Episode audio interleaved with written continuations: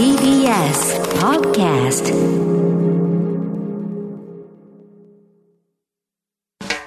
発信型ニュースプロジェクト荻上チキ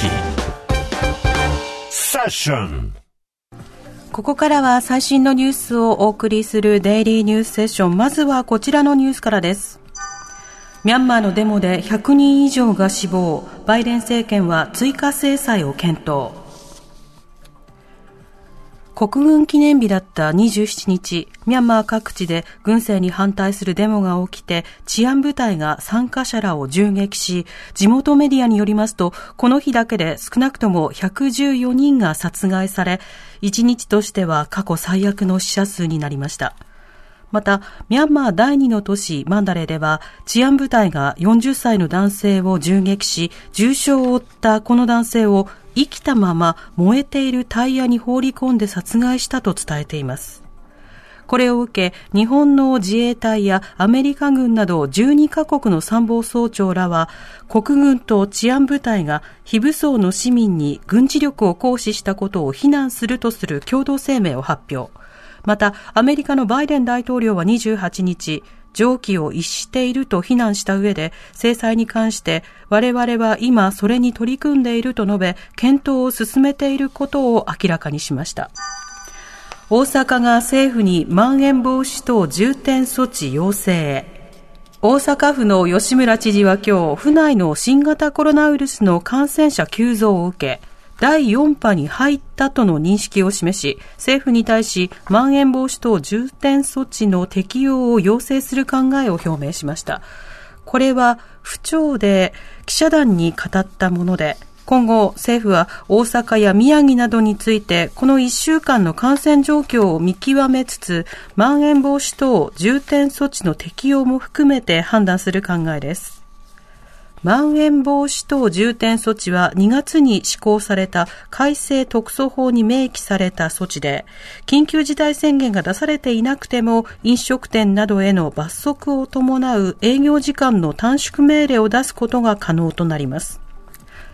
また、愛知県でも新規感染者数が再び増加傾向にあるため、大村知事は名古屋市内の酒類を提供する飲食店に行っている営業時間短縮の要請をしがつ以降も延長する考えを示しました。一方、東京都は今日、新型コロナの新規感染者がにひゃくさんじゅうよにん確認されたと発表しました。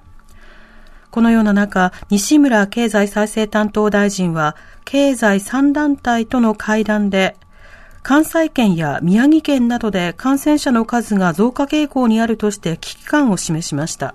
その上で、人手を減らすため、テレワークの実施をさらに進めることなどを求めました。経済団体側は前向きに取り組む考えを示した上で、まん延防止等重点措置を柔軟に活用していくことなどを求めました。アイアール 巡る汚職で初公判、秋元被告、無罪を主張。カジノを含む統合型リゾート施設事業をめぐる汚職事件で、収賄と証人買収の罪に問われている衆議院議員の秋元司被告の初公判が今日開かれ、秋元被告はすべての起訴内容で無罪を主張しますと述べました。秋元被告は日本のカジノ事業参入を計画していた中国企業 ファイブハンドレッドドットコム の元顧問らから総額およそななひゃくろくじゅうまんえん相当の賄賂を受け取ったほか、保釈中に贈賄側の元顧問に対して裁判で嘘の証言をするよう依頼し、現金を渡そうとした罪にも問われています。カジノ汚職事件をめぐっては、贈賄の罪で中国企業の元顧問らよにんが、証人買収の罪で秋元被告の支援者らよにんの合わせてはちにんが秋元被告の共犯として罪に問われましたが、いずれも起訴内容を全面的に認め、有罪判決が確定しています。生活保護の基準額の引き下げ、札幌地裁は憲法に違反しないと判断。生活保護の基準額引き下げは憲法が保障する生存権の侵害だとして北海道の受給者らひゃくさんじゅういちにんが引き下げ処分の取り消しを求めた裁判の判決で、札幌地裁は今日請求を棄却しました。原告側は厚生労働大臣がにせんじゅうさんねんはちがつからさんねんかんで生活保護費の基準額を最大 じゅっパーセント 引き下げたのは憲法が保障する生存権の侵害だと主張。これに対し札幌地裁の武部智子裁判長は判決で、健康で文化的な最低限度の生活を保障する憲法にじゅうごじょうに違反しないと判断しました。原告の弁護団によりますと、同様の訴訟は全国にじゅうきゅうの都道府県で争われていて、請求の棄却は去年ろくがつの名古屋地裁の判決に続きにれいめ。一方、今年にがつの大阪地裁の判決では、国の判断や手続きに誤りがあり違法だとして、引き下げを取り消す判決を言い渡しています。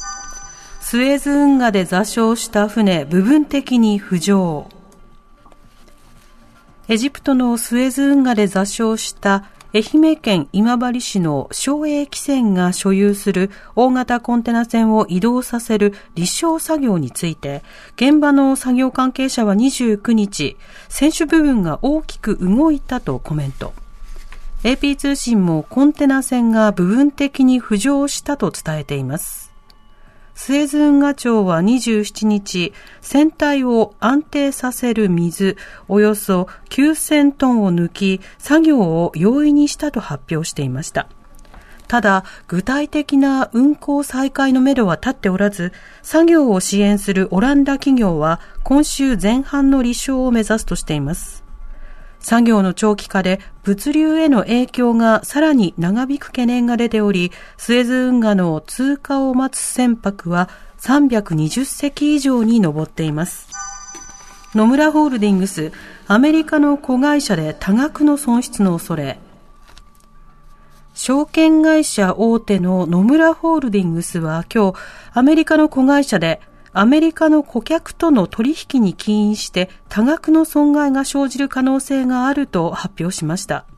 損害の見込み額や取引の内容は明らかにしていませんが、この顧客に対する請求額は今月にじゅうろくにち時点でおよそにせんにひゃくおくえんと見られるということです。ただし、この取引に関連する証券の市場価格が日々変動することから、請求額は今後増減する可能性があり、業績に与える影響の程度が分かり次第、速やかに公表するとしています。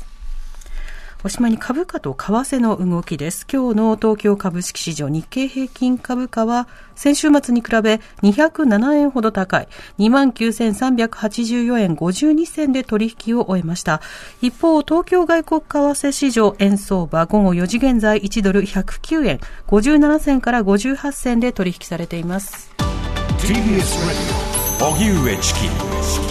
ッション ティービーエス レディオ きゅうまるご きゅうごよん